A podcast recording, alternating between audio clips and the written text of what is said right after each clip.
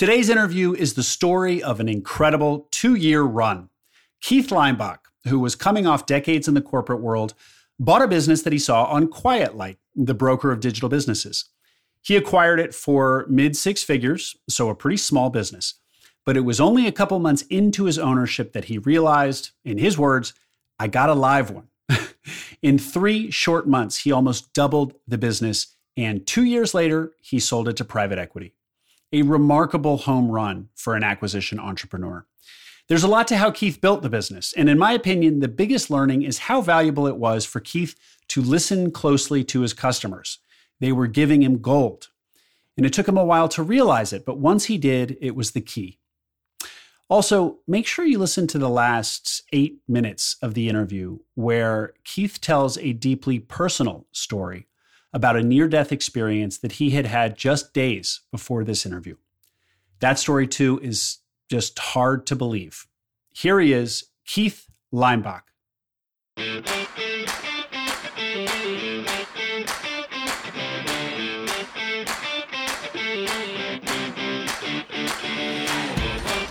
Welcome to Acquiring Minds, a podcast about buying businesses. My name is Will Smith. Acquiring an existing business is an awesome opportunity for many entrepreneurs, and on this podcast, I talk to the people who do it. Acquiring Minds is going to be recording live on Wednesday, April 13th. The episode will be something of a debate about the merits of two models of search self funded search on one side and traditional search funds on the other. I'll have two guests, each a proponent of one of the models. Greg Geronimus acquired, grew, and exited a business with a traditional search fund model, and now invests in searchers himself using the same model. Robert Graham acquired and now leads his business as a self funded searcher, and also now invests in searchers himself using the same model. Both of these individuals are articulate and strong proponents of their respective approaches to search so it is going to be a high quality debate. My goal for you, the listener, is that you come away with a stronger sense of the pros and cons of each model, self funded and traditional search funds, and have a much clearer sense for which would suit your own search. Again, it's Wednesday, April 13th, 10 a.m. Pacific, 1 p.m. Eastern over Zoom. The link to register is right at the top of today's show notes. April 13th. See you there. Register in the show notes. Keith Leimbach, thank you for joining me today on Acquiring Minds. Hey, Will, I'm more grateful than you can know to be here.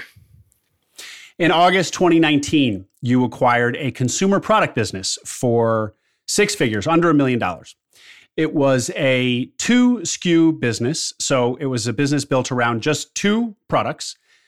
You acquire it, you grow it quickly, and you sell it for eight figures, closing just this past December. So just, just over two years of ownership a remarkable, enviable story of acquisition entrepreneurship. Now, we're not going to be able to say what the product is due to confidentiality around your own exit and industry sensitivities, but there is a lot you're willing to share that the Acquiring Minds audience is really going to benefit from. And separately, you also built laundromats during this time span, I believe, and you acquired Smash My Trash franchise territories both of which we'll touch on toward the end. But suffice it to say, you've pursued lots of entrepreneurial projects in the last few years and have seen the fruits of those projects. So, Keith, start us off with your background, if you would. Give me a couple minutes on your bio, your corporate background, and just take me right up to your decision to go out and buy a business.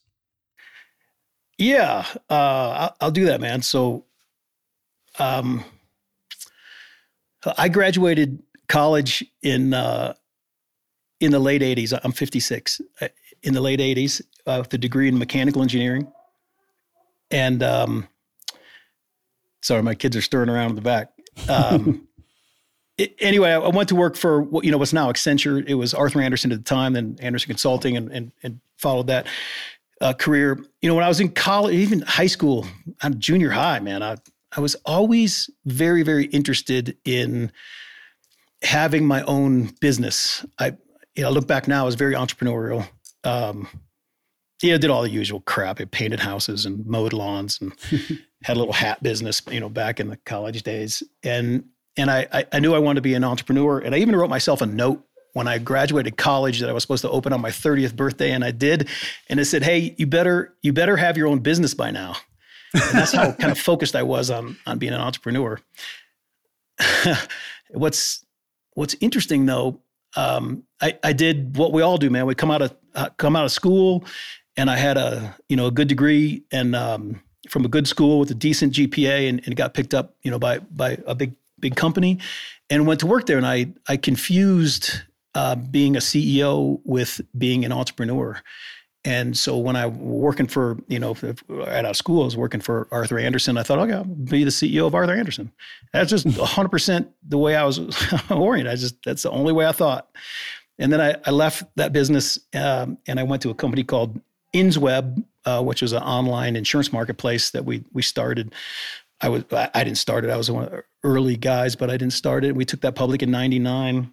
Um, and then I went to work for a company called BEA Systems uh, out of San Francisco. Um, we sold that to Oracle for 17 billion in 2008, I think.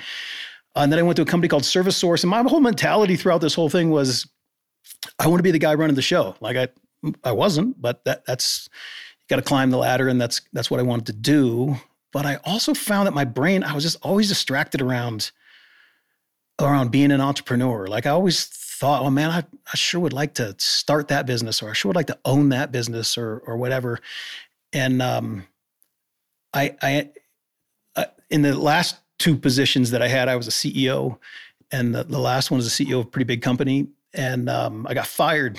I got in a, a, a disagreement with the board over a vendor related deal that got conflated into some other stuff, uh, and it was a it was a pretty nasty exit and um, I left the corporate world and I knew I wasn't going back. And that turned out to be just this fabulous blessing because um, it made me stop for a minute and think, okay, what am what am I really what am I really trying to do? I don't have enough money to re- to retire. Uh, you know, I was I don't know 54 or something at the time, and I thought I, I don't I don't have enough money to retire. What what am I going to do? Uh, and I thought maybe I'd just, you know, maybe I'd start building some some businesses, and that's why I, I, built these laundromats, and we're on a trajectory to build some car washes and some salon suites, and I opened an Amazon FBA business, and blah blah blah. And in the same the same process, I ended up buying this company, and it, it was a couple years before I got to the point where I, I bought that company. Um, but I tell you that whole story, man, because I think a lot of us go through this. We we go through a career that we think uh, we're we, we think we'll find fulfillment when we finally get to whatever it is that we're looking for in that career. And for me, it was to be a CEO. And when I became a CEO, I was like, I don't, man, I, I mean, I still got a boss. It's called the board. And uh, there are parts of it that I'm probably good at. And there's other parts that I totally suck at. And it, it wasn't fulfilling. And I thought, well, shit, that 28 years of career, holy crap, what, what now? And so, um, building business is really, really hard super hard, man. That's why I like your show because it's about acquiring businesses. And and there's so much to be learned about acquiring businesses that is super cool. I mean, when you build a business, you go from zero to whatever in whatever time it is. And like if you're going to build a retail business like laundromats, you, you have to you got to find the right space. Then you've got to get architects involved. You got to get you know engineers and you got to get city planning and in my case you know that whole process took almost two years. And then you got to get them built. That might take you know six to nine months. And you're you're three years before you get the freaking doors open man. You're burning yeah. cash the whole time. And it's so that's you know starting something and then buying a business. Oh, why in the world am i why in the world am i building business? I could be buying something and it comes with a revenue and earning stream. And if I could grow it, like it was a business that I'm passionate about, um, and that, and that's what man, that's what I, am really turned on about, and why I'm really um, super fortunate and grateful that you give me a chance to talk about acquiring businesses. Um, and I know I've talked for a long time here, man, but but let me. The punchline for me is if let, us say you're a corporate guy and you make just pick your number, man. I don't, I don't, care. 300 grand a year. And that's the number that you feel like, oh, if I could make 300 grand with my own business, I'd do it. Well, go buy a business that does 300 grand a year. And that size business, you're probably going to buy for, you know, maybe, maybe it's a 3X multiple of earnings. So 300 grand, you can spend 900,000. And maybe you don't have $900,000, but maybe you could, you know, put 20% down. If you got 180 grand, you're going to finance the 700 that's left. And then you got a business that, that makes 300 grand a year and and now you got something you can grow, and you can put all these mad skills you got as a corporate warrior to work that might be worth something. And you know, I'm I'm kind of the case study of of uh, of that happening, man. It, it really can. It's it can be life changing. And Keith, did you did you discover this this this acquisition, the power of acquisition, on your own? I, for many of my guests, they're exposed to it either maybe through a college class. I mean, more and more MBA programs are talking about ETA, entrepreneurship through acquisition, uh, or they somebody recommended Buy Then Build the book to them, or you know, they, it's it's not usually their own uh, uh, their own um, discovery. And, and, I, and I'm like that as well. You know, I kind of, I kind of didn't didn't figure this out on my own. But once you figure it out, it's it's incredibly incredibly compelling, like you just said. Did you figure it out on your own? or were you exposed to somebody who'd done it or a friend or a book or another pod or what um, well i'll tell you I, I, discovered it on my own and i don't tell you that to, to make it sound like i'm smart it took me for freaking ever right i went out and built three laundromats and failed at building four car washes uh, spent a year trying to find property uh, and probably a couple hundred thousand bucks on on um, lease negotiations for salon suites, and all this was ground up, you know, n- new launch. And then I had a business broker call me, like, mm. you know, just put it in front of me, dude. I was so lucky. I, I discovered it because he called me. Chuck called me and said, dude, I got this business. Um, y- y- are you interested in it? And I looked at it, I'm like, yeah, that, I mean, that sounds pretty cool. It's an industry that I like. And, um, and, you know, it's a, I, I was, I was kind of passionate around this industry area for some other unrelated things. And, um, anyway, so I ended up buying it, thinking, eh, if it doesn't work out, it's you know, it's only a few hundred thousand bucks, and and um, I don't think it's ever going to be worth less. Maybe I can grow it to be worth more. And I showed it's a little bit of a tangent, man, but I showed the business plan I put together. I was going to grow this thing thirty percent a year, um, and and um, I grew it 100% in three months. But when I before I bought it, I showed the business plan to my buddy, um, who was the president of Sprint at the time. And he's like, come on, man. I mean, we've both looked at, it, at a billion pro formas and business plans, whatever. You're going to grow this thing 30% a year. Like, doing what? what are you going to do, man? I gotta scratch my head. I'm like, fuck, that's a really good question. What, what am I going to do? and the, you know, the answer is, uh, I'm, I'm going to grow product. I'm going to, I'm going to create awareness, uh, and I'm going to expand my geographies. Those are really the three things. Um, I didn't know those off the tip of my tongue at that time. Uh, anyway, but anyway, that that so I thought, you know, geez whiz, uh, you know, it, it, doesn't really make very much money. I'm going to make thirty percent more. It's, that's still not interesting, dude. I would. I was about to close. He said, "Dude, I just back out of it. You shouldn't be wasting your time on this dinky little thing." And I thought, eh, "This is the president of Sprint telling you to back out of it." Yeah, yeah. So I, it's not really the way you know, I, I, wasn't really comfortable backing out of a deal and leaving someone hanging at the last second. I, I did like the business and I liked the industry, and so um, I, I, you know, I, I ended up completing the the sale and taking the business over, and um, and then it, it the first month uh, was about the same volume of, of business as what I had acquired it at, and the next month it grew pretty significantly, and uh, within you know within a uh, by the end of that year, I was I had doubled the business, and I thought, well, I think I got a I think I got a live one here. well, let, us get it before we get into how you did that. Let me just hear a little bit more about the, the acquisition and the search. So you bought the, there really wasn't a search. This friend of yours or this acquaintance, Chuck, business broker, brings it to, you, to your attention. Is this Chuck from Quiet Light? Yeah, yeah, Chuck Mullins. Mm-hmm. Chuck Mullins. So, so many people in the audience may uh, know Quiet Light. It's a well-known business broker that specializes in online businesses. This business was had an online component. You could you could buy the products via e-commerce, but it wasn't yeah. a pure play e-commerce thing. It was a manu. It, the, the, business also manufactured uh, the product. Right. T- tell us in abstract terms whatever you can about the the nature of the business itself. Yeah, we we manufacture uh, the stuff that we sell uh, or we contract manufacture it and um, we we sell it uh, wholesale uh, to companies that use those parts for, for for different stuff they're doing and and retail as well. And we just happen to do that, you know, online because every everybody's got an online distribution mechanism. Uh, at the time, we didn't take any orders over the phone, uh, mostly because I was afraid I was going to mess it up. Like someone ordering a particular configuration of something. I'm trying to write it down when I'm in the car or whatever. And so we just tell everybody, hey, go back on online. You can buy it all right there. And business got you know quite a bit bigger than we added uh, some phone support so that you could dial the main number and hit you know the the, the sales extension and, and, buy things right online. Um, mm-hmm. But this is a this is a physical parts business. It's a it's a you know physical product business, and um, and you know, we just happen to we just happen to sell it. One of the you know the primary distribution mechanism, primary sales channel is is through the internet. Mm-hmm. And can you tell us the industry? Yeah, it's automotive parts. And the what, what's the average order value? Like, what are we? What, you know, what, what what is this part? These two parts, what do they cost? Um, you know, if you if you bought them together, which uh, at the time that I took over the business, you, you typically didn't, even though they kind of go together. Um, and so uh, retail that that that part you buy it by yourself. Our average sales I think sixteen hundred bucks. Okay, so so pretty high for a consumer. Uh, you know, mm-hmm. a significant a significant spend, significant yeah. um, priced and product, and probably a lot know, of margin. I would take a phone call from somebody. They'd they'd call, uh, and I was the only one.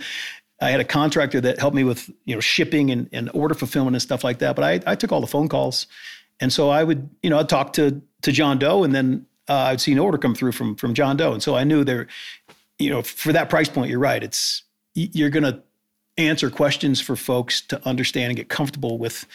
Uh, with with the things that they want to know, and those typically turn out to be the same things, and it created an opportunity for us to just create much more video content and and much more copy on the website, so that people weren't just calling me uh, to for for those same things. Mm-hmm. And the and why did Chuck reach out to you with this particular business? Like, had he ever had he had he ever sent you listings directly like that before? Yeah, this is this is really great, man. Because it sounds like uh, you know Chuck called me and said I got some you know secret deal for you. That, that I didn't even know Chuck. Uh, Chuck's oh. a friend now. Um, okay, you know I. Yeah, I, was, I, I, I probably portrayed that wrong. I, signed up for the Quiet Light um, listings yeah. And I'd also signed up for Empire Flippers and website closers and and uh, Trans World and you know I I, I kind of had this I did have this idea that me, you know maybe I should buy a business. I, I, was looking at that as well. I was just never really turned on by by buying a business because I wanted to. This is what I always told myself. I wanted to monetize my own idea, and so I just turned that that whole channel off of buying a business. And, uh, uh, you know that in retrospect, I think that was totally wrong. I was monetizing my own idea with the laundromats, and I was like, "Freak, this is hard and it's long and it takes a lot of cash and the burn rate's significant." And so then I thought, oh, maybe I'll sign up for some of these these listings. And, and Quiet Light was one of them because I think I found them through a podcast or something. And this happened to be mm-hmm. Chuck's listing. And so when I first called him, he's like, "Yeah, this one's really hot, man." There's, um, I think we were in a signed LOI within a within a couple of days and there were four or five offers on the business, and so you know it was it was, it was pretty popular, and uh, we we closed two months later. But that's and how when, I found it, man. I, I didn't know Chuck. Anybody's yeah. going to start in the same spot I was, man. You just sign up for for the listings. You're going to get all kinds of stuff sent to you, and something that, that you think is interesting. It's worth signing the NDA and, and learning a little more about it. Sure. And was that the first listing that you reached out for more information on? Either from Quiet Light or any of the other broker listing um, emails that you'd signed up for? I don't think it was, man. I remember, I remember calling uh, Empire about hmm. something. I don't remember what the what it was, but he, here's the you know the I think kind of the interesting process is you're not going to find the right thing the first listing you call on, right? Maybe you're enthusiastic about it, and you should be. But you're going to go through these iterations, and every time you're going to learn of something a little bit more, and then you'll be like, oh yeah, well I don't, I don't want to you know, picture myself after closing when the honeymoon, you know, quote unquote, is over. And now you're with this business. And if it's not something that you like in an industry that's interesting to you with a product that you, you know, are kind of behind, you end up, you know, all of a sudden now you're, you're in the freaking laundromat business. You're like, oh, want to be in the laundromat business. And you know, quite frankly, I don't. you know, I, I, don't I don't get any energy from running laundromats, and that's why I have a manager. I, I, had to build three of them to have enough scale to go have an, a manager run it. But I was like, holy crap, I gotta I gotta kind of work my way out of this problem. And so you'll go through these evolutions, and those are fine, man. That's a normal part of it, and and you're going to learn things and be like, yeah, that, I'm that much smarter about it. And when I condense that down for myself, I realize number one, I, I don't want to I, I don't want a retail business like a storefront, a retail business, fine, but I, I don't want a storefront. I don't want to have to own property where I, or, or lease property where I have to go through a planning process to get something built. I, I don't like that. Um, I don't think I'm very good. I don't I don't gain a lot of energy from from having big teams. Uh, you know, I, I, ran a company with twenty thousand people. I, have kind of checked that box, and so um, I so I've taken that you know off the list, and then I think uh, you know then you got just the financials like what kind of return on capital uh, do you want to see um, what's the overall investment to get into it. Some things might sound really cool, but maybe they're eight million dollars to enter it. You know, maybe that, or whatever the number is. Like you, that's you just can't get there. And started, you know, started ratcheting through this. I didn't know any of these when I first get it started listings, get, getting listings. Right, I, I got you. Got to really take some time to to think about where you get energy and where it sucks it away from you, man. And um, one of the stories that that um, really I know resonates with me, and I've talked to a lot of folks about it. I, I, went through the franchise process seven times before I ended up buying a franchise. That Smash My Trash that, that you referenced, and, and in mm-hmm. that process um, was a lot of this realization. Um, I, I, had bought into not really a trampoline park, but that kind of thing, and um, I, I actually entered that franchise and then I realized how many people were involved and the, the, amount of lease and the capital spend on the front end for what it really does return. And I was able to get out of the lease and then back out of the whole thing. And that was a huge realization for me around, you know, really what what gives me energy. And another one of those processes, um, the franchisee was really the franchisor was really adamant about the fact that I need to be there to operate the business. And and they were really adamant that I I manage all the financials. And I'm like, I, I'm not I get, I mean, this sucks the life out of me think I'm going to go to QuickBooks and like be the, the, the bookkeeper. Like you want me out selling, you don't want me out, you know, doing the bookkeeping. And they're like, no, we, we want you doing the bookkeeping. And so that wasn't a good fit. But it's all these kind of steps that kind of led me to this process where I landed with this company that, that made me realize, okay, I, I mean, I can hire a bookkeeper. Um, I hate social media. I can hire somebody to do all that.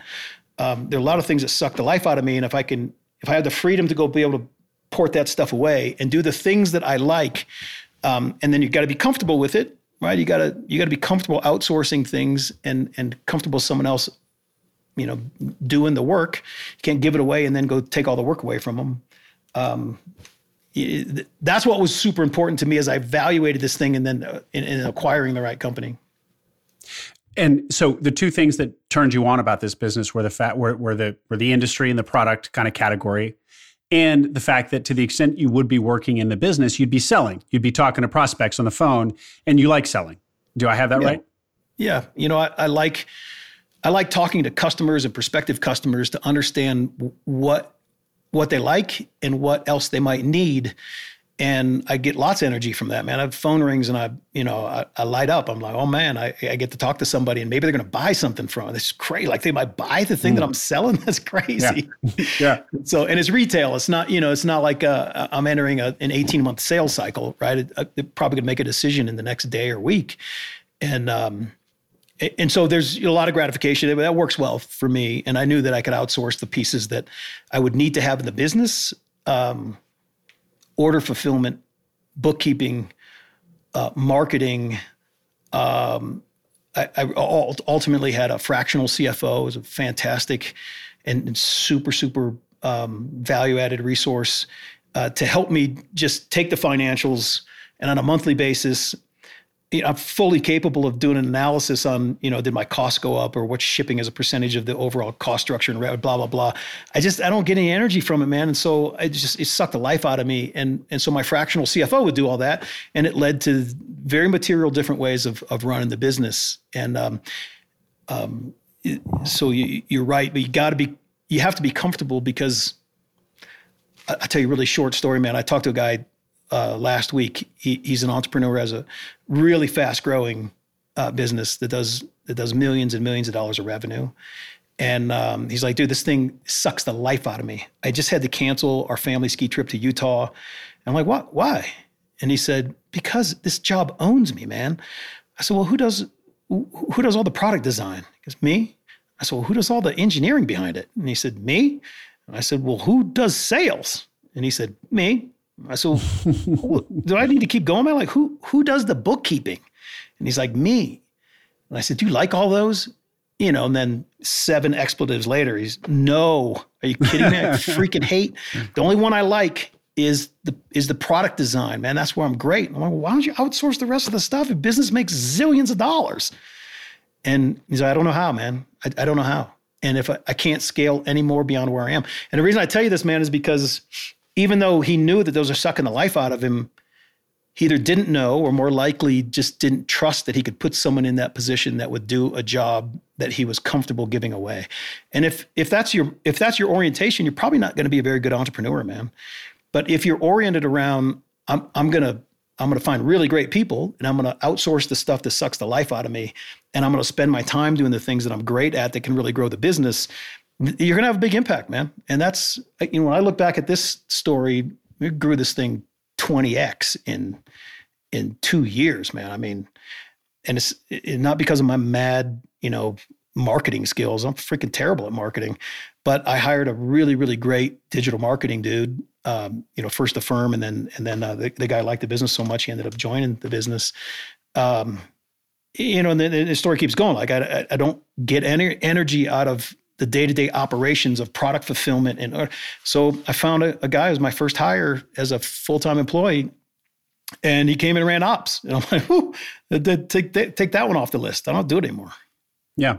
Well keith two things on this point. This is this is great. First is i the fact that you were a CEO and in corporate America for you know successfully rising through the ranks and then ultimately ending with with CEO, you were really you had a lot of experience at delegating and and and basically managing people and and kind of the resource allocation of like you know where putting butts in seats to get to, to get the job done. And I, I feel like that experience really informs your comfort with doing it now in your own businesses uh, versus you know start from scratch CEOs like your like your friend that you just talked about. That person you know didn't have ex- I presume doesn't have experience as a CEO. Um, and he's just not as inclined to, to delegate. So, do you do you think that your corporate experience has made you more um, more open to delegating than some of these other scrappier, less corporate experienced entrepreneurs?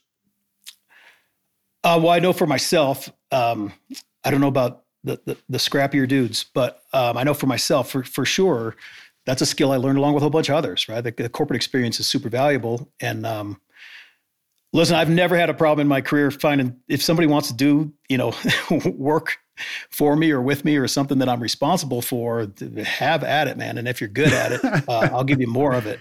And then as you build your first team, you realize, yeah, there's some people that are, that do really great stuff, and and I can give them more. And um, then as you grow teams that have teams, uh, it's the same thing, and you see the power yeah. of leverage of uh, of being able to do that. And then for sure, it becomes your whole orientation. Like it, um, as a as a relatively young manager, um, I had a a guy that I worked with is like, dude, you. I mean, you're you're kind of brute force. You can get a lot of stuff done, man, but but because you go run it all over and get it done, and you're not going to be able to to grow in your career unless you're able to uh, effectively um, get other people to to go do that uh, along with you, and that's that's going to be you know uh, important for you as you grow and, and take on more responsibility. And he knew what my aspirations were, and so you know that was an important lesson for me for sure. Yeah. You know, yeah. I, I needed to know that. And and the other thing, Keith, is like when you buy a business and you we were talking at the top about the economics of buying a business. You buy something with profit, and then and then that profit, if there's enough profit, you, you know you, you buy a business that you can pay down both pay down the the the debt on it and compensate yourself and have money left over to reinvest in the business. That's the kind of the trifecta that you look for in a business that you acquire. Now, when you start talking about um, hiring all these people to help you grow this business are you shoveling more of your own money, of your own capital into the business to be able to afford that? Or, or is the business actually, even in its current state in which you bought it, able to afford that? And, and another way of just asking this more abstractly is yeah, it's great to be able to outsource as much as you can, but that, that costs money. Um, yeah. And so, there, you know, you got to find that balance. So talk to me about how you think about that. Well, this is a really great topic, man, because I, I hear it all the time. People are uh, on this divider line of, business does okay, but it's wearing me out. And I could really use some help, but I don't think I can afford it. And that's a very real thing, man. But if you really believe, and this is tough, man. I asked this question, you know, you got to ask it of yourself in, this situation. Like, do you really believe that someone is going to allow you to free up to go do things that will grow the business so that this expense becomes you know it, it, a very affordable instead of maybe just barely affordable uh, part of the business and that's why i say um, you have to trust that people are are like I told this other guy, like, listen, man, why don't you go hire somebody else to do it? It seems so obvious. And his answer kind of boiled down to, I just, I, I don't one, I don't know how, and two, I don't trust them to do it. Mm-hmm. I mean, well, how do you how do you know you don't trust them, man? Like you haven't even hired them yet. You don't even know who it is. It's like that's just my orientation. I don't I don't trust that somebody else can do it. I'm like, well, your business never going to grow. Mm-hmm. And so, I mean, you, you got to be able to take the leap on some of that stuff. And listen, you, you put a plan behind it, and it either works or it doesn't. And if it doesn't, you know, go you do do something else. And if it does, then you know, great, you can go out outsource the next one as well. And in this particular case, you know, a little bit of a, I, I did have the same scenario, but I, um, like when my um, well, one of the resources approached me and wanted wanted to join the business, and it's even happening now. Like I've got people that are like, dude, I'd love to work in this business. So cool, because um, I still run it, uh, but I, I think I, I'm not sure the business can really afford it and I have to have the same conversation with myself. So it's super real. It's super mm-hmm. real. And so you have to convince yourself still at times to outsource. Yeah, yeah I I do. Like I, I'm like that has that role. If I'm going to add someone, you know, just make up a number, right? If if someone's going to cost you 200 grand a year and you run your business at a 20% net margin, that means that resource through the addition of that resource has to be able to to grow a million dollars to to pay for the resource, right? And if yeah. you don't think there's a million dollars of growth associated with adding that position to free up other people or yourself or whatever, you know, that, then it's a tough trade. But you also have to be like as an entrepreneur, you that, that's that's what it's all about, man. You're making yeah. bets all the time, and you're, you're right. either going to make the, the right ones or you make the right the wrong ones, and um, you know you'll never make them all right, and you're probably not all going to make them all wrong. So um, so in, in one particular instance, I said, all right, listen, I can't, I can't afford to pay you what I know you're worth and what you need. So let's put a revenue plan behind it. And in in your particular role, if we grow the revenue, I'll, I'll keep ratcheting up your pay. In fact, I'll, I'll ratchet up well above above market um, because I believe in in what you can add. Uh, but I, you got to work with me because I'm going to start by paying you way below market. And um, and that approach worked out pretty well too. And I think it's something that that people can use um, you know, and hiring the right the right type of person, right? So you you acquire the business and you said you almost doubled the business by that. So you buy it in, in August and you you almost have doubled the business three or four months later at the beginning of the the new year. So t- yeah. so tell me about the, those first few months of ownership, what you did, what you discovered, why growth was so quick. Well, the uh, owner kind of gave me the answer key, which um, now reflecting on um, it, it, it, becomes part of my, playbook if I were to go acquire another company, which I, I don't really want to. Um, so this owner told me, and this was the founder, told me, I hate social media. I'm a great engineer. I'm a great product designer. I literally don't even have a Facebook account. And that's meaningful to me because I, I still don't have a Facebook account. I don't. I, have never. I've never been in it. Um, and I don't have Instagram, and I don't have Snap Jiggle and Twitter and all those other things that are out there. I literally don't even know what they are. My kids make fun of me all the time. But because of that, um, I realized that this is awareness problem. The, the product was super well engineered, so I was not going to inherit something that I needed to go fix. That's point number one. The second is um, I, I knew that when this this solution, this product was put in front of somebody, their propensity to buy is pretty high, and so it's an awareness game, and so that can be solved through through good digital marketing, uh, and the effectiveness of social media really is super powerful. Um, and so I went out and found a, a great digital marketing firm, and um, and and started to you know exploit the fact that it just hadn't been, it just had not been um, it just had not been marketed. And so that's what gave me a first launch into growth. And then as I'm talking to customers, I realize, gee whiz, it, you know, and this is a slow learning process. This is funny, funny to me anyway. I would have customers say, hey, I love your product. Does it fit if I use it with this other product? And I used to tell them, gee whiz, man, I, like I don't have a laboratory. I'm not, I'm not very, you know, we're not quite that big. I don't, I don't know if it works with it. And I probably took this phone call 200 times over the course of a few months. And I'm like, oh, I should make that product. And then I could have this that does work with that. And I could just tell everybody, well, yeah, you don't have to think about that anymore. I made these things they're totally compatible. And that's what I did. And so, and I had those two things, and people would say, "Oh, that's really cool, man, but does it work with the blah?" And then I'm like, "Now I know this play," and I would I'd go out and create those products. And now we have lots of SKUs, and those SKUs really weren't because, you know, first it was because I was kind of daydreaming stuff, and I'm like, you know, I ought to sell blah. And I had this contractor that worked for me. It was you know just me and this this contractor's really fabulous lady. And uh, I said to her, "Hey, I think we should add this product." And she's like, "You're not in that business. Why? Why would you? That's a stupid product, Keith. like, you're awesome, man. I'm glad you told me that instead of like let me go do it." But then I started to understand like the like the foundation of of product development has to start in what customers really want. And if you're going to go invent that yourself, you need to go vet it. But lots of times your customers are already telling you, man. If you just open up your ears and realize ah, the reason they're asking about it is because it's not available today. And in this particular industry, there was a lot that wasn't available at the time. And so I was able to create these things or couple them up and um, and, and, and really change the offering. So which used to be 1600 bucks, you know, the average ticket price now, you know, might be 3200 bucks. And just have more things that we can bundle together that genuinely solve a problem um, that I feel really good about providing to people. It's not like I just came up with some other widget. I'm super stoked you're buying it because it's revenue. I, I know that having those things together is going to solve a, a, meaningful problem, and that became part of our brand as well. I'd, I'd, be at you know different industry events, and people go, "Oh man, I love your products. It solve. It really solved this problem." And um, you know that that combined with changing the way I was listening to customers and, and recognizing opportunity faster uh, was the second wave of really the second wave of growth. Mm-hmm. So, so when the customers are telling you, "Hey, Keith, does your product fit with X?" Uh, and so eventually, so this X was already there, there. were already products out there, and what you did is basically just introduce your own version of X that would that was you know 100% compatible with your existing product. So yeah. you, you didn't invent a new product; you just started competing in existing category with one with your own version that was perfectly compatible with the original core product.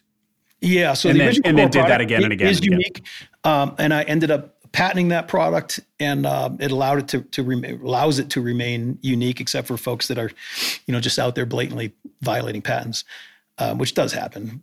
Um, but you're right that then there are all there's all sorts of other solutions that people were buying you know these other things and they wanted to know did it work with with the core thing and the answer mm-hmm. was that shoot i don't know man and then i realized oh if i just made that i could make it work yeah. and then i could create a whole bunch of other things that are compatible downstream from that and so that was um yeah that that i think really made uh it made a huge difference right it was, it was a really big deal all of a sudden i'm creating awareness i'm getting more people uh to our website and understanding the product and more phone calls.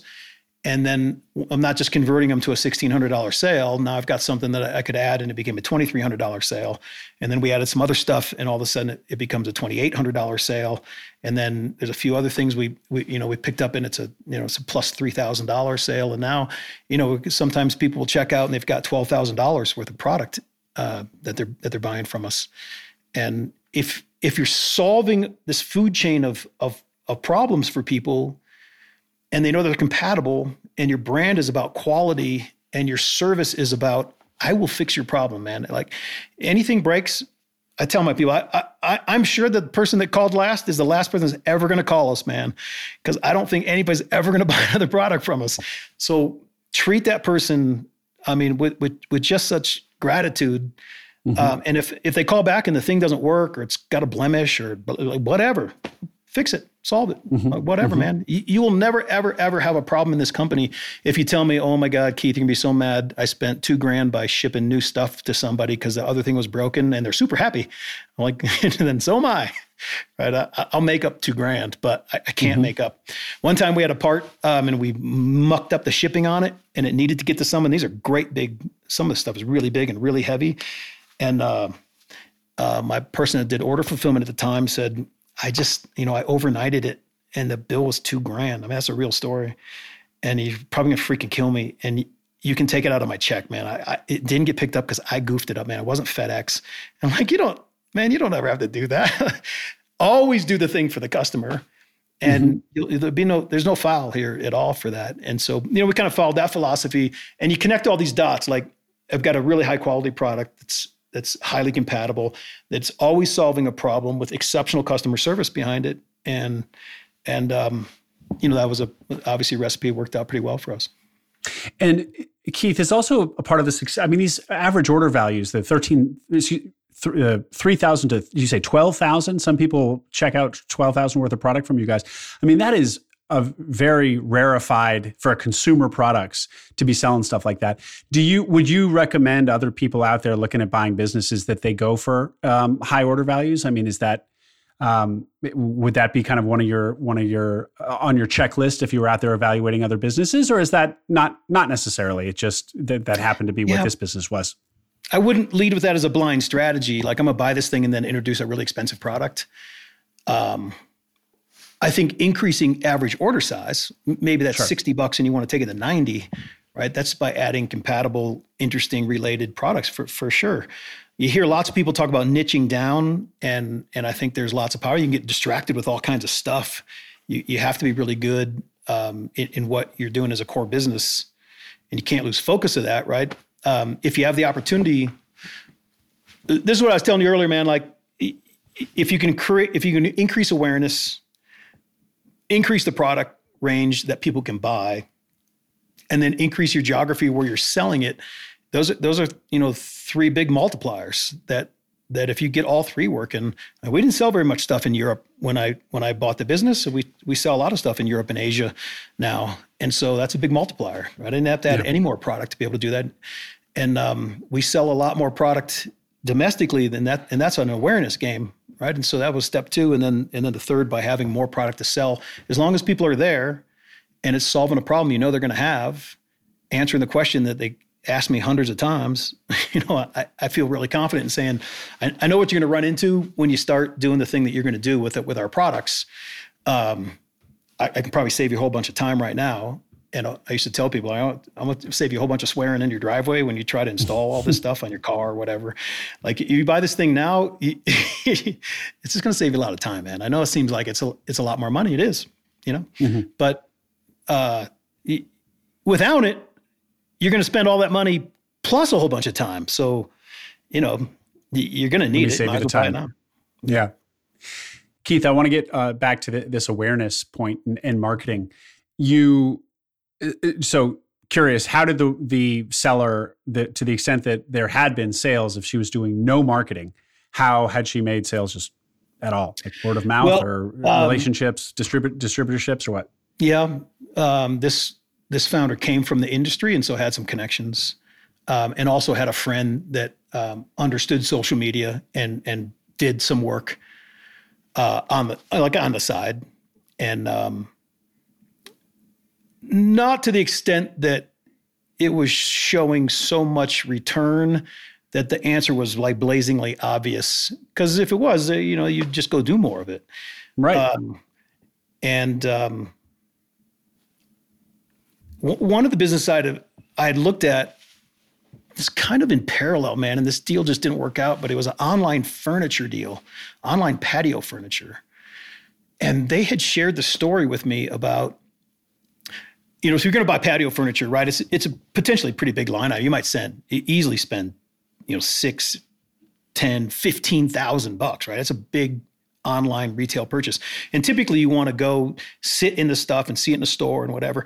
So they were able to package the whole experience that you would get like in a store, obviously not sit on it in, the, in a e-commerce site, but you know, so many great reviews and so on. And they're like, dude, this is just awareness. If you don't have to go drive an hour to your retail store to sit with some salesman that's just going to tell you whatever you want to hear until you buy it and then pay the markup because there's someone in the middle like I think we can solve that, and they did, and they did it uh, through social media, and they shared the numbers of the returns on there, and uh, I, I was just, I mean, I was just dumbfounded. But they, as I was telling you before, man, every step in the process is learning something else that is going to help you know make make your ultimate outcome hopefully successful.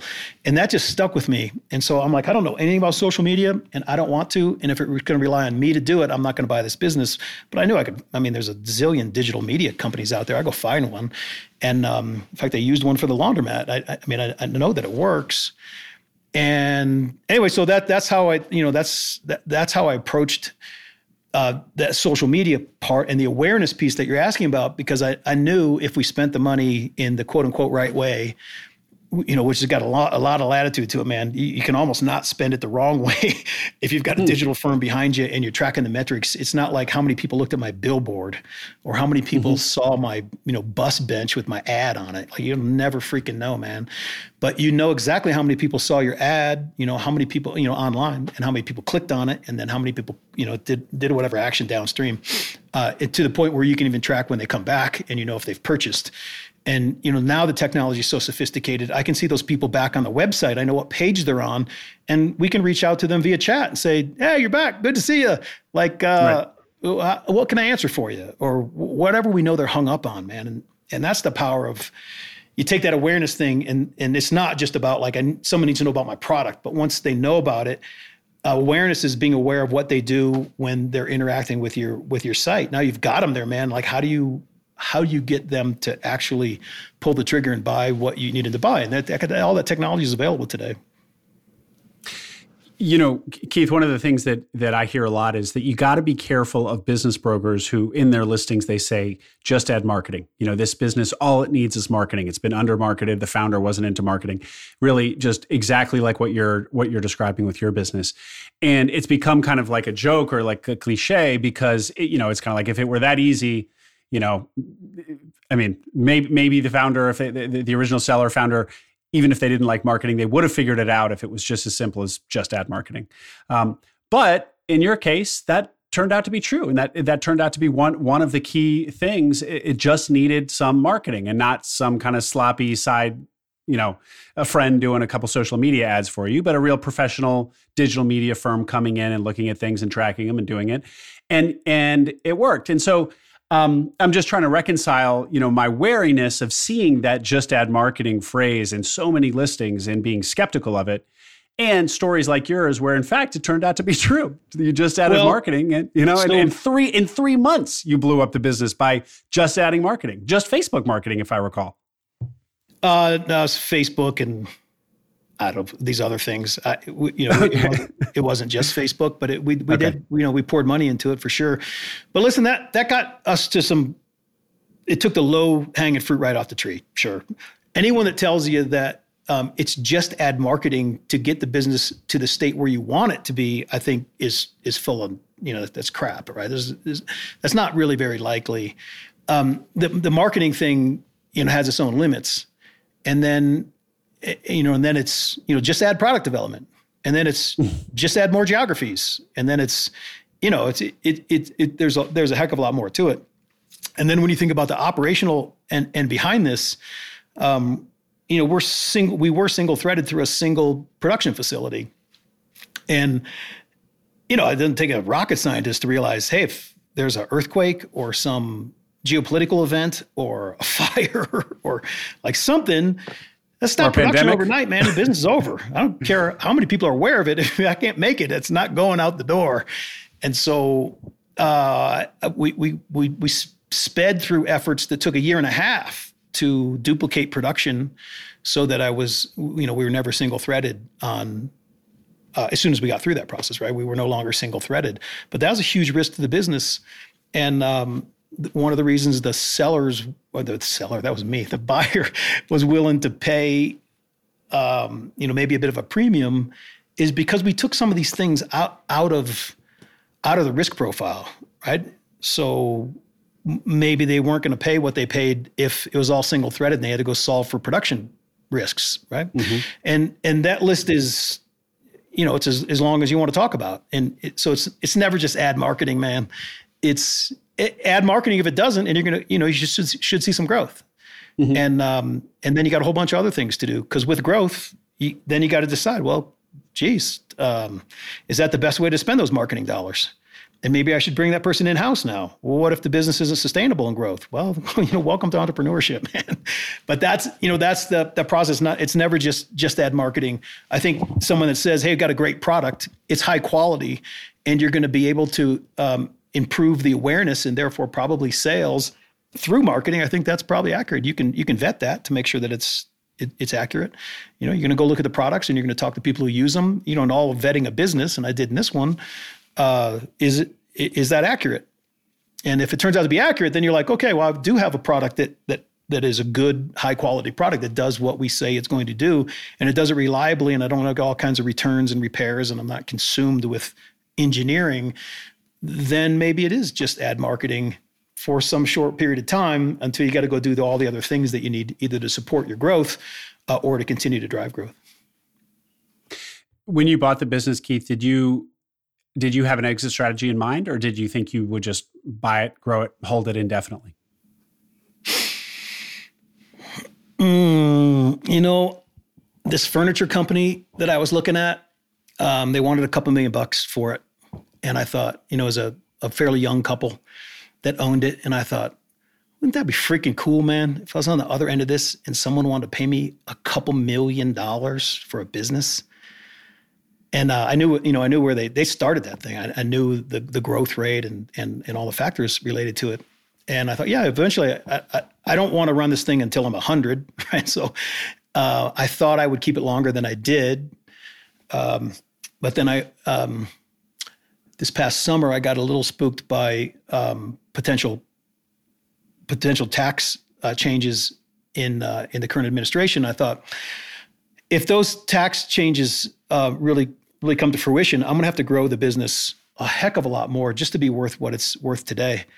And it started me seriously thinking about maybe I should sell it. And then, um, and then I, I, ended up hiring a boutique uh, investment bank uh, to, to help me get it sold. And and I told him, I said, we're going to do this. I, I needed, I, I, need to be out of it by the end of the year, and, and I was.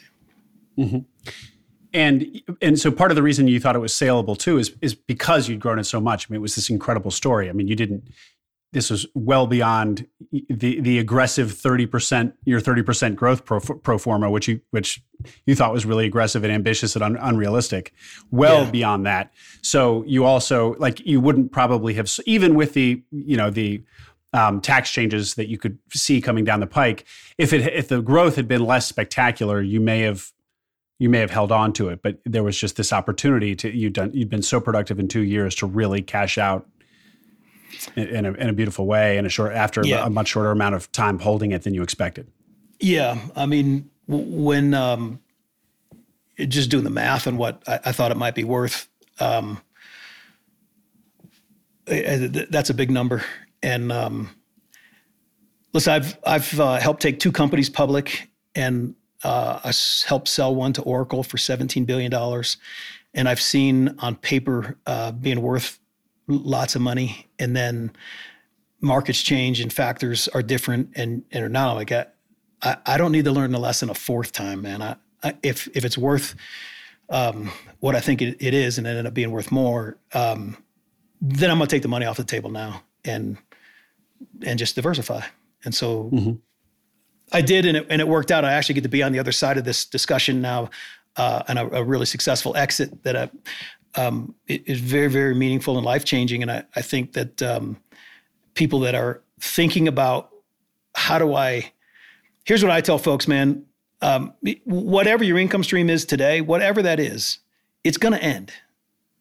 I mean, just full stop. It's going to end. You're either going to get fired, or you're going to quit, or you're going to go look for a different job, or you're going to get acquired, or you pick the long list of stuff. But at some point, not, not very many people end with you know the wristwatch ceremony and the and the cupcakes, right? And so, if you're not prepared for that end, what are you going to do? And that's why I think, and I'm a huge advocate of, of buying a business, advocate of starting a business, right? Find a way to diversify your income. Some people do it through stock market. Lots of people do it through real estate and, and having fairly passive holdings. I think those are great, man.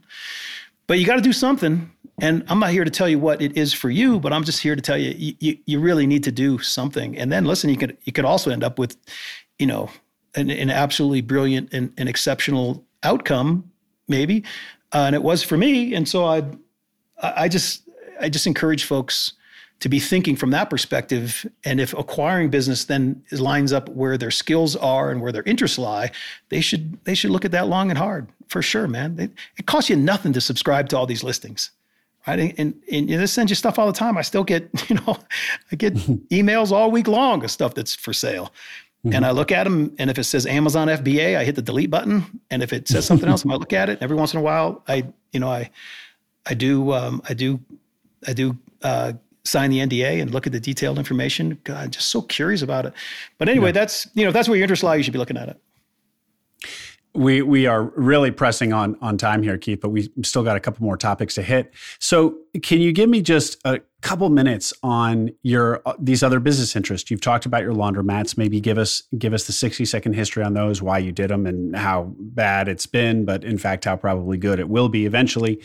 Your smash my trash territories and this uh, Amazon FBA business. So you have an Amazon FBA business, but it sounds like you, you don't want to you don't want to touch another one with a ten foot pole. So Tell us about these yeah. other these other projects you got well, going on. Uh, yeah, quickly. So the Amazon FBA business, um, you know, the fastest way to lose a hundred thousand bucks is for me to run an Amazon FBA business for you. And the connected dots here for me is um, I can't you can't talk to those customers. Amazon puts a filter between right. you, and some people freaking love that. They're like, customer service is all done for me, and and I do get energy from that, and I can't find out what else they want and what they need and what they don't like about the product. And someone wants to return something that they don't have to reply to my you know to my inquiry of can you tell me what you don't like. So I, I never learn anything, and I can't make the product better, and as a result. Mm-hmm. Um, you know, I, I don't like for me, like I just don't like that. And so I, I I lost hundred grand on my Amazon FBA business. I learned some super fascinating things, man. I got to go to, to China. I went to the Canton Fair in Guangzhou and and I got to experience that. I sourced stuff through China, which are skills that I use today in, in lots of parts of life. Um, the laundromats I was really interested in because um, I just remember like growing up and, and watching people put quarters in machines out. Like, who gets to collect all those quarters, right. man? That's awesome. right. And so, you know, I left the corporate world and and um, I opened a, a laundromat. And um, listen, laundromats do great. They're, I mean, they're a super cool business. It just replaying the tape, man. I'm not sure that I would go back and do it again now that I'm on the other side of it. Um, those laundromats do hundred and thirty thousand dollars a month in revenue, um, and um, accelerating the debt payoff because I financed the equipment. The laundromats are open; uh, they're they're expensive to open, and I bought one of the buildings, so I own one of those. And um, uh, once the debt is paid off, you know they'll do thirty-two to thirty-five percent net. You know that that's a that's a pretty good that's a pretty good gig. That's forty-five thousand dollars a month, fifty grand a month. Um, that's pretty good. That's pretty good gig. Um, Smash My Trash is a, like I said, I went through the franchise process seven times to figure this thing out.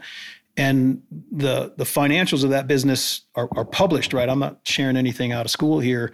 Um, a truck ought to be able to do ten thousand dollars a week. That's 50, you know five hundred thousand. Keith, tell us what Smash My Trash does exactly. Smash My Trash uh, smashes the contents of open top containers, a dumpster. Mm-hmm. And you know, if you think about a dumpster sitting in, uh, in, in an industrial, you know, out in front of a uh, out in front of a business is probably full of pallets and boxes and it gets hauled off even though it's got a capacity of maybe 10 tons it gets hauled off with 600 pounds because it's full of cardboard and, and pallets that just stacked in there like tiddlywinks and so uh, the founder of, of this business uh, smash my trash developed uh, a machine that has a three ton rotating drum on the back of a truck that uh, you lower down into a dumpster and it, it just it smashes the content. It doesn't, this doesn't compact it. It literally you know, it turns pallets into pencils. It just, you know, just literally obliterates stuff. And I put a whole bunch more stuff into a container. And when something's supposed to be hauled out, you know, whenever you need it hauled out, maybe it's got six tons in there now instead of half a ton.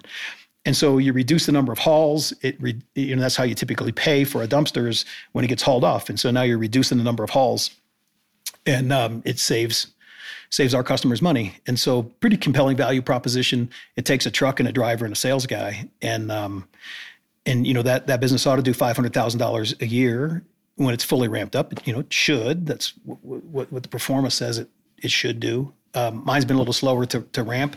People are way ahead of me in that category. I don't spend any time on it, and I should. Um, but you know, I bought ten territories, so that's ought to do. It ought to be a five million dollar business, and um, it ought to run at a, you know, pick your number, like 20, 30 plus percent margin. Uh, that's a you know could a million to a million and a half dollars net a year.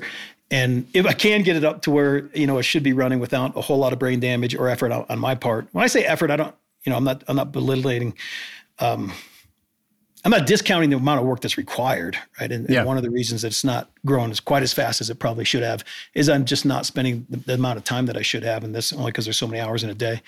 Uh, but I think it's a you know it's been an interesting business. Uh, it's been an interesting business, and then um, if anything becomes too much brain damage, you know you can always sell it, and you know, if let's say this thing's doing a million and a half dollars in earnings and it trades at a 10 times multiple, uh, you know, it's a $15 million exit. So, you know, we'll keep it for a few years and see how it works out. If I don't like it, I'll sell it. Keith, at the top of the call, you talked about your trajectory of, of kind of, of, of kind of understanding what an entrepreneur is. And, uh, for many of your corporate years, you kind of thought that being the CEO uh, within a corporate environment was kind of, was kind of the, the fulfilling your your young man dream of being an entrepreneur. Uh, and but now that you're truly out on your own doing these entrepreneurial things, your definition is kind of righted itself uh, in the direction of what a you know true traditional pure entrepreneur is. Um, and but you you know you're you're doing all of these. You've you've now dabbled in more than dabbled. You're a franchise operator. You've bought an existing business. Taken that all the way through to exit, um, and you've started one from scratch. The laundromats started in the FBA business. I assume you started that one from scratch. I did, yeah. So, do you have any opinions on these different types of entrepreneurship, either start start from scratch versus buy, which you know you, you clearly an advocate of that. It's worked out so well for you versus franchising. You know, they they all have their strengths and weaknesses. Franchising, in particular, has a, sometimes has a stigma. Obviously, it's a, it's a it's a giant industry, and there's tons of opportunities, and people very active in it. But in certain circles, it's got it's got a stigma. Um, well, and one thing I just tie in here, it, it sounds like your own pride was something that blocked you from getting into acquisition entrepreneurship before you did because you wanted to you wanted to start a business around your own invention your own product. And once you let that go it really cleared the path for for you. Um, and, and so maybe the same should be should be said of franchising for a lot of people who maybe turn their nose up at it that they shouldn't. That's an amazing opportunity. So i'm just trying to you know yeah do with all of that what you will. Yeah. I listen, man. One of the primary reasons um, people are, are are get into a business is freedom, and it's financial freedom, it's personal freedom, you know, whatever kind of freedom you want, right? That's I think one of the biggest drivers. And you you want to be a victim of your own decisions, you know, to the to you know to the upside and the downside. And the great news is you you got at least three paths to go do it, man. You can start your own thing. You can leverage what someone else has already figured out in a franchise. You still have to start it, uh, or you can buy an existing business, and and you could buy an existing franchise, right? You could buy, you know, right. just buy an existing business. It they all have their pros and cons, man. Um, I think building a business from scratch, like starting something, um, I, am not sure this is accurate, man, but for me, it's a young man's game. Like uh, when I was hmm. 30, mm. 35, I'd sprint to that stuff, man. And now I think about the amount of work having launched laundromats from scratch. It's a lot of work, man. And the runway to profitability is long. And then the runway beyond profitability to the run rate of what you want the businesses to produce for you, that's long, man. And um, what you might end up out of it is your your cost to get into it is probably way less than buying someone else's success because that, that's why you pay a multiple of earnings, right? Um, that's, but what you get when you buy someone else's success is you know that it works, man. And you now now this business, just pick the number that you need to be at. Okay, if I had a business that I could make a hundred grand a year, I would leave my corporate job. Or if I had a business that did nine hundred thousand dollars, you're like just pick your number, right? Mm-hmm. And one of the things that I was concerned about up front was, gosh, if I go buy a business, I'm competing with every venture capital guy that I know out there. And the reality is, no, you're not, man. They're not looking at businesses that are doing whatever, like whatever the number. Like, if it's sub million dollars in earnings, um, you're going to be able to buy it at probably pretty good multiple, two to maybe two to four times um, earnings, and and there's not a venture capital or certainly not venture capital, guy, but a private equity guy. There's no freaking guys out there looking at that. So you're just competing with some other dude that thinks it's a good idea that can they can turn it into something else and make it a little bit bigger and and uh, support their family from it or sell it or whatever they want to do. And so it's not is you're not competing with with uh, you know, these private equity guys that are pros and are going to eat your lunch. That's not happening, man. You're competing with other guys like you that are thinking, hey, maybe I was, may I'd like to buy that business. And and for me, that was also another factor. Like, shit, I don't want to go out and compete with all these private equity. I mean, I know lots of private equity guys and i know guys that own those firms and they're like listen we, we hire interns to go make phone calls all day long to call hundreds of companies to see if we could buy them right? That's how we start the process of filtering them. But the filter right. starts at you know above a million dollars of ebitda or above two million or above three right? You get above five million and now you're swimming in a, in a different pool but you get below five million in, in ebitda you, you're not you're not dealing with any private equity guys you know not, not very seriously Keith, w- before I let you go, uh, I, I, really would like for you to share with the audience um, your story of what happened to you the other the other week. This is unrelated to business, but it's an incredible story. So, um, about your your plane crash, would you would you share that? Yeah, it's uh, it's a little fresh. It was less than a week ago, and less uh, than a week ago.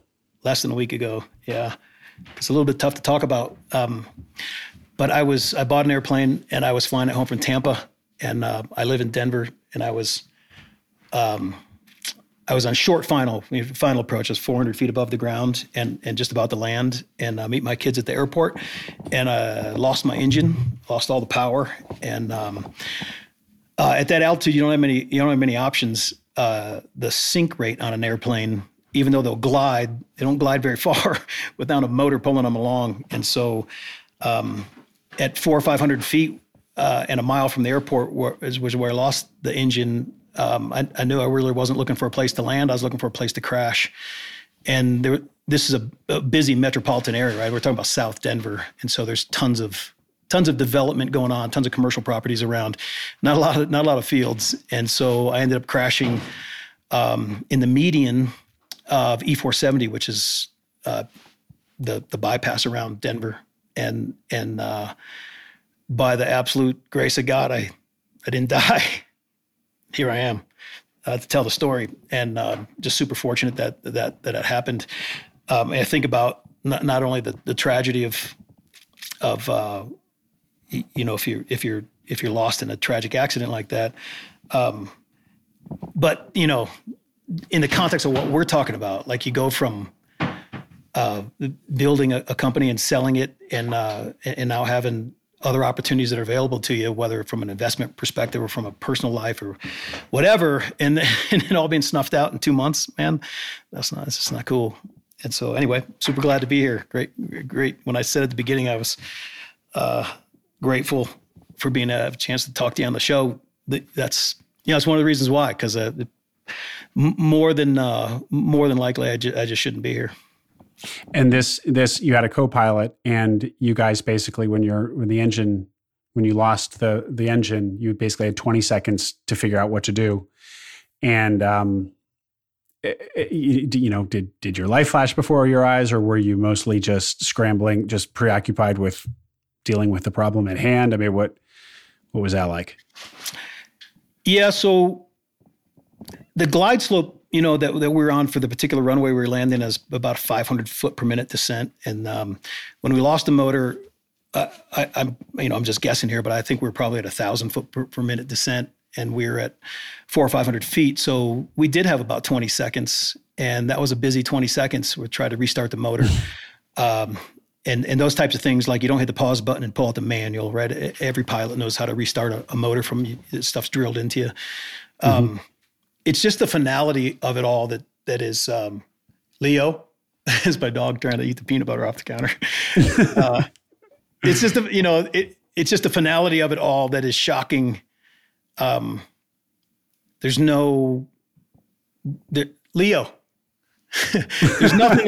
There's nothing that's in um, you go from hey I'm, I'm about to land my new airplane and and uh, and show my kids and meet them over at the hangar and then go to dinner to you know 20 seconds later you're on the ground in a burning heap of of, of, of airplane, and uh, you manage to get out and escape and realize, uh, did that really just happen, man? Is that and and it's just the finality of you know very quietly and uneventfully well, I mean, uneventfully, but like, like in, in my perspective of being in the airplane, like there's no fanfare, right? It could just very easily have just been over.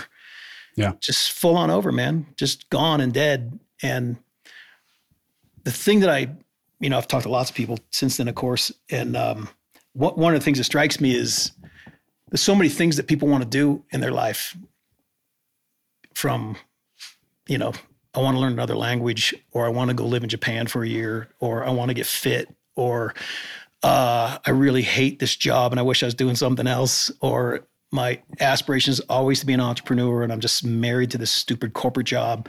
Like this list is so long, I could come up with a thousand examples, and everybody listening has their own. And and if you if you don't go pursue those, um, you you could very easily just end up being dead because you run out of time, or maybe some some some tragic event takes takes it all away from you. Um, and I I just encourage people, and I have for you know since before this event, but I, I just write down the things that you want to do, like what's important to you, and then write down the things that are in the way, and then and then decide whether you're going to go solve those and and go do them, man, because the cliche is life is short and it's fragile. And the reason those are cliches is because they're so freaking true, man. And um, it can't all just snuff out in a second. I, I was not planning on dying last Tuesday, and I should be. I should be dead, man. And um, Saturday was a yeah. So the accident was on Tuesday. Saturday was tough, man, because Saturday would have been the funeral. Whew, stuff. Yeah, yeah. So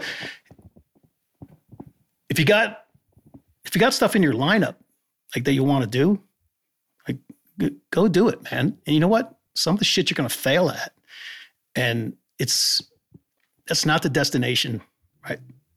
That I think that's just the journey, you know. And so you're gonna you're gonna fail at all kinds of stuff. So what, man? It, the journey is the ride, and eventually you'll you know you'll get to where you wanted to go because you went out on the journey. And um, as long as it just doesn't get snuffed out uh, for you too fast, but don't you know don't don't let it get snuffed out before you go out and do it. And listen, you can die of old age and, and not go do the things that you want because you get married to these securities that you have or these reservations that have been built into our systems um, and you know just just take them away and go do them and then get really really public about the fact that you're going to do it. Like tell tell your 10 best friends or tell your family or whatever. So you got a little bit of accountability in there like hey you know whatever it is i i i don't want to die of a heart attack so i'm going to lose 25 pounds and i'm going to go tell my friends and help me hold accountable to it right? Or whatever the things are. They don't have to be it will be life changing because you're because you're doing it for yourself, man. But it doesn't have to be. We're not talking about audacious things. It, it can be as audacious as you want, but it can just be the things that you know are going to make your life more meaningful and more fulfilling. Just take a you know take a little bit of time to go develop a plan to go get it done, and then you know go do it. Right, just go do it, or or die trying. At least you're trying. yeah, that's sure. great. It can all be over fast. Keith, Keith, let's leave it there. That was a, a powerful message to end on, uh, c- coming right out of a, a, very powerful and I'm sure terrifying experience. Um, so thank you for sharing that. Really wanted to make sure we, we, we heard from you on it. And thanks for giving me so much of your time. This interview went extra long, um, but it's been really entertaining uh, for me, and I'm sure the audience is going to love it. So thanks a lot. Yeah, of course, man. Su- super great. Stay in touch, Will. All right, Keith. Okay, thanks.